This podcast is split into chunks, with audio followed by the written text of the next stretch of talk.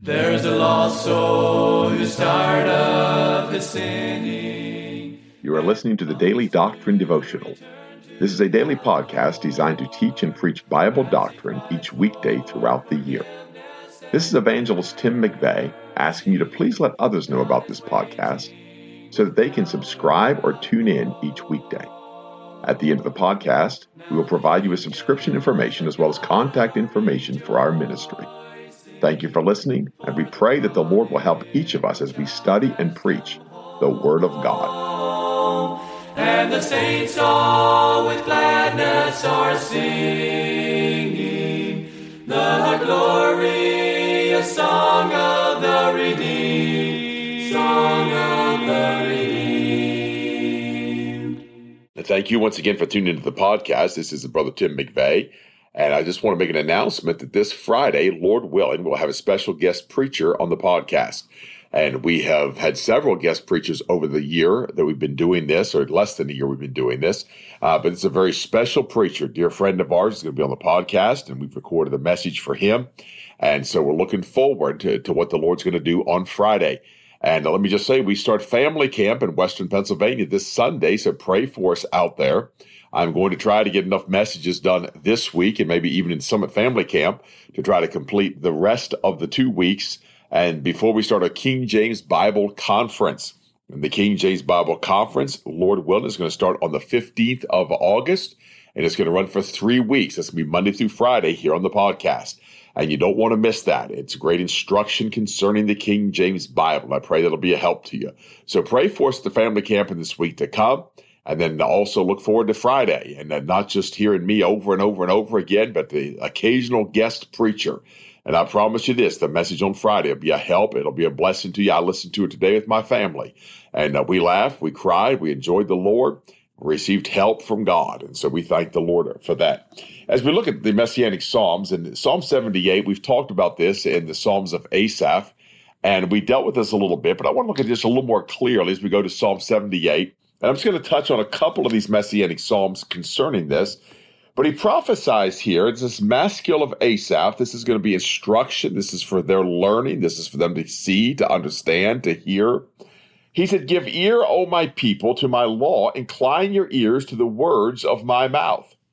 And it's interesting because, because Psalm 78 is such a great history of Israel, yet it's to their shame. And it's a reproach the awfulness of the history of Israel, a nation that was God's nation, God's chosen people, and yet how they treated him, yet how they turned their backs on him. And it's the history that Asaph has written of them. But he said this in verse 2 I will open my mouth in a parable, I will utter dark sayings of old. Now, Jesus Christ spake in those parables, and he uttered those sayings of old in Matthew 13 and verse 36. That's the prophecy fulfilled. And so again, we see the prophecy of Asaph concerning Jesus Christ, which we have heard and known, and our fathers have told us. So Jesus Christ is going to tell parables, speaking of those things which have already transpired, those things that have already taken place. He's going to speak of things of old. And here's why the God works that way. Here's why God has done that in the Psalms and for the children of Israel. We will not hide them from their children showing to the generation to come the praises of the Lord and his strength and his wonderful works that he hath done. So he said, We're not going to hide them from the children. They're going to see the power of God, the might of God. But might I say, part of that power of God, uh, part of that strength of God, the wonderful works, is his judgment.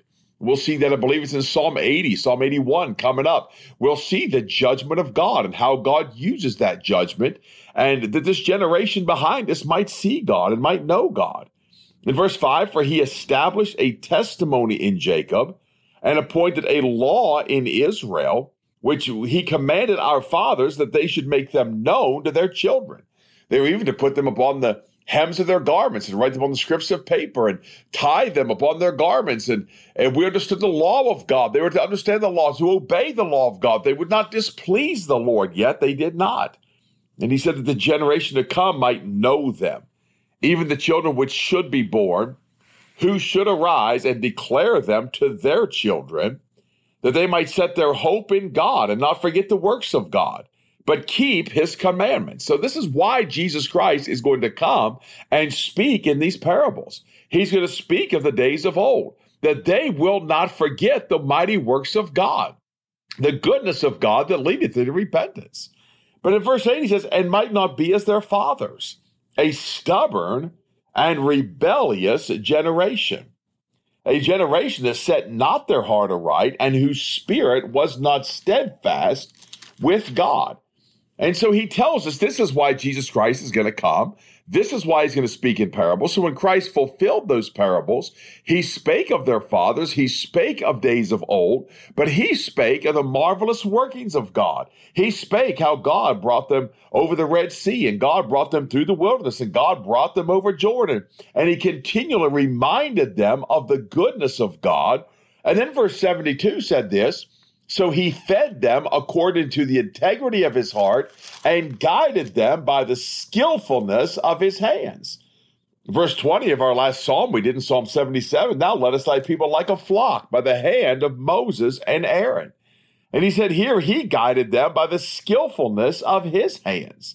So we see that God had a great interest in the children of Israel. God had a great purpose for the children of Israel. A mighty God did a mighty work in Israel, in the hearts of the children of Israel, to stir them up that they might see the work of God and see the moving of God and see what God has done for them. And that hasn't changed. That's why we preach. We want men to see the marvelous works of God. We want men to see the marvelous changed lives through Jesus Christ, the miracles still done, and God is still doing miracles. Every birth of Jesus Christ, that new birth, is a miracle of God. Everyone that comes to repentance is a miracle of God. It's more than just you know, financial help and our car not breaking down and us picking up a hitchhiker and it just happened to be the right person to witness to. And I don't want to discredit those things, but those are the things you hear how God helped you see that board in the road and you swerved and oh, you didn't destroy your car. No, the miracles God is doing today is in the lives of people. Those are the miracles that we see. Those are the miracles that we want men to see that change life uh, those that have been birthed of Christ and born by the Word of God, and that changed life in Jesus Christ. And so in chapter 80, to the chief musician, upon Shoshannimeduth, a psalm of Asaph, give ear, O shepherd of Israel, thou that leadest Joseph like a flock, thou that dwellest between the cherubims, shine forth. So he mentions two things. He's mentioned the last couple of psalms that he's done Thou leddest thy people like a flock by the hand of Moses and Aaron. So he fed them according to the integrity of his heart and guided them by the skillfulness of his hands. Chapter uh, verse 13 of chapter 79. So we thy people and sheep of thy pasture will give thanks forever. We will show forth thy praise to all generations. The next psalm he writes, he says, Give ear, O shepherd of Israel. Lord, would you listen to us? Would you take heed to us? You that led us by the hand of Moses and Aaron, you that shepherded us, you that guided us skillfully by your hands, that fed us in the wilderness, that sustained us and met our needs. He said, Thou led us Joseph like a flock. Thou that dwellest between the cherubims, shine forth. And so again, he's calling on the Lord to hear them. He's calling the Lord to, to hearken to their voice but then we see this psalm turns messianic fairly quickly in this. Before Ephraim and Benjamin and Manasseh stir up thy strength and come and save us. Turn us again, O God, and cause thy face to shine, and we shall be saved. Now, again, you say, what does that mean? Well, for God's face to shine is the glory of God, which is his son, Jesus Christ. They're looking for Jesus Christ. They're looking for their Messiah. They're longing for the face of God. In him dwelleth all the fullness of the Godhead bodily. That's Jesus Christ. They're longing to see his face. And so they cried unto him, verse 7 Turn us again, O God of hosts, and cause thy face to shine, and we shall be saved. Verse 19 Turn us again, O Lord God of hosts, cause thy face to shine, and we shall be saved. Psalm 31 and verse 16. He said, Make thy face to shine upon thy servant, save me for thy mercy's sake. Psalm 67 and verse 1. Again, another mention goes right along with this. God be merciful unto us and bless us and cause his face to shine upon us, Selah. Now it's interesting the wording there because I believe this King James Bible, but they're praying to God, they're singing to God. God be merciful unto us and bless us, semicolon, and cause his face to shine upon us, Selah. Why does it say his face? Because they're looking for the face of Jesus Christ. They're looking for Messiah. And so they're singing unto God. And in that, they ask that they can see the face of Messiah, that Redeemer of Israel, the Holy One of Israel, that he would shine forth unto them. Again, they're looking, they're longing, they're seeking for Jesus Christ. Psalm 119 and 135. Make thy face to shine upon thy servant and teach me thy statutes. So when we see the face of God to shine upon his people, that face is in the image of Jesus Christ. So again, even here, they're looking for that one which is to come. They're looking for the Redeemer of Israel. They're looking for the Holy One of Israel. O Lord God of hosts, verse 4 How long wilt thou be angry against the prayer of thy people? Thou feedest them with the bread of tears and givest them tears to drink in great measure. Why? They're like Simeon in the temple. They're looking to see the salvation of the Lord. They want the deliverance of God to come in the person of Jesus Christ. Thou makest us a strife unto our neighbors, and our enemies laugh among themselves. Turn us again, O God of hosts, and cause thy face to shine, and we shall be saved. Thou hast brought a vine out of Egypt. Thou hast cast out the heathen and planted it. Now, Isaiah said of that, and he spake, of course, of, of the children of Israel but we see in Isaiah chapter 5 that he said it on this wise, and I found it interesting because he said according to the scriptures of Isaiah, verse 1 Now will I sing to my beloved a song of my beloved touching his vineyard. My well beloved hath a vineyard and a very fruitful hill. And he fenced it and gathered out the stones thereof and planted with the choicest vine and built a tower in the midst of it, and also made a winepress therein. And he looked that it should bring forth grapes, and it brought forth wild grapes. And now, O inhabitants of Jerusalem and men of Judah, judge, I pray you, betwixt me and my vineyard. What could have been done more to my vineyard that I have not done in it? Wherefore, when I looked that it should bring forth grapes, brought it forth wild grapes. And now go to, I will tell you what I will do to my vineyard. I will take away the hedge thereof, and it shall be eaten up, and break down the wall thereof, and it shall be trodden down. And I will lay it waste, it shall not be pruned nor digged, but there shall come up briars and thorns. I will also command the clouds that they rain no more rain upon it. For the vineyard of the Lord of hosts is the house of Israel, and the men of Judah his pleasant plant. And he looked for judgment, behold, oppression, for righteousness, but behold, a cry. So he tells us the vineyard that his beloved planted was the house of Israel. But they grew wild grapes. He even put a wine press that they might have joy. But yet they had wild grapes. Why? Because they did not believe God. And so he said in the, the psalm here, Thou hast brought a vine out of Egypt, thou hast cast out the heathen and planted it. What is that vine? I don't believe he's speaking of the house of Israel here. I don't believe he's speaking of that vineyard that's already been planted because by this time it's already been planted. But his vine came out of Egypt. And I realized there could be those that would d- dispute and say, well, this is the vine. This is the house of Jacob that came out of Egypt. This is the vine that God planted. John the Baptist says to be hewn down by the root. God's going to take an axe and lay it to the root. God's going to destroy that vine because his vine is coming forth. Jesus Christ is that vine. He's that vine that God brought out of Egypt land and planted it that men might see him. Thou preparest room before it, and his cause it to take deep root and it filled the land. The hills were covered with the shadow of it, and the boughs thereof even were goodly cedars. She sent out her boughs unto the sea and her branches unto the rivers. Why hast thou then broken down her hedges? So that all they which pass the way do pluck her. The boar out of the wood doth waste the wild beast of the field doth devour it. Return, we beseech thee, O God of hosts. Look down from heaven, and behold, and visit this vine, and the vineyard which thy right hand hath planted, and the branch that thou makest strong for thyself. It is burned with fire, it is cut down. They perish at the rebuke of thy countenance. Now, the problem I have, and again, I don't want to get mince words with anybody, I don't want to argue with somebody, but he planted this by his right hand. What is the right hand of God? It's Jesus Christ.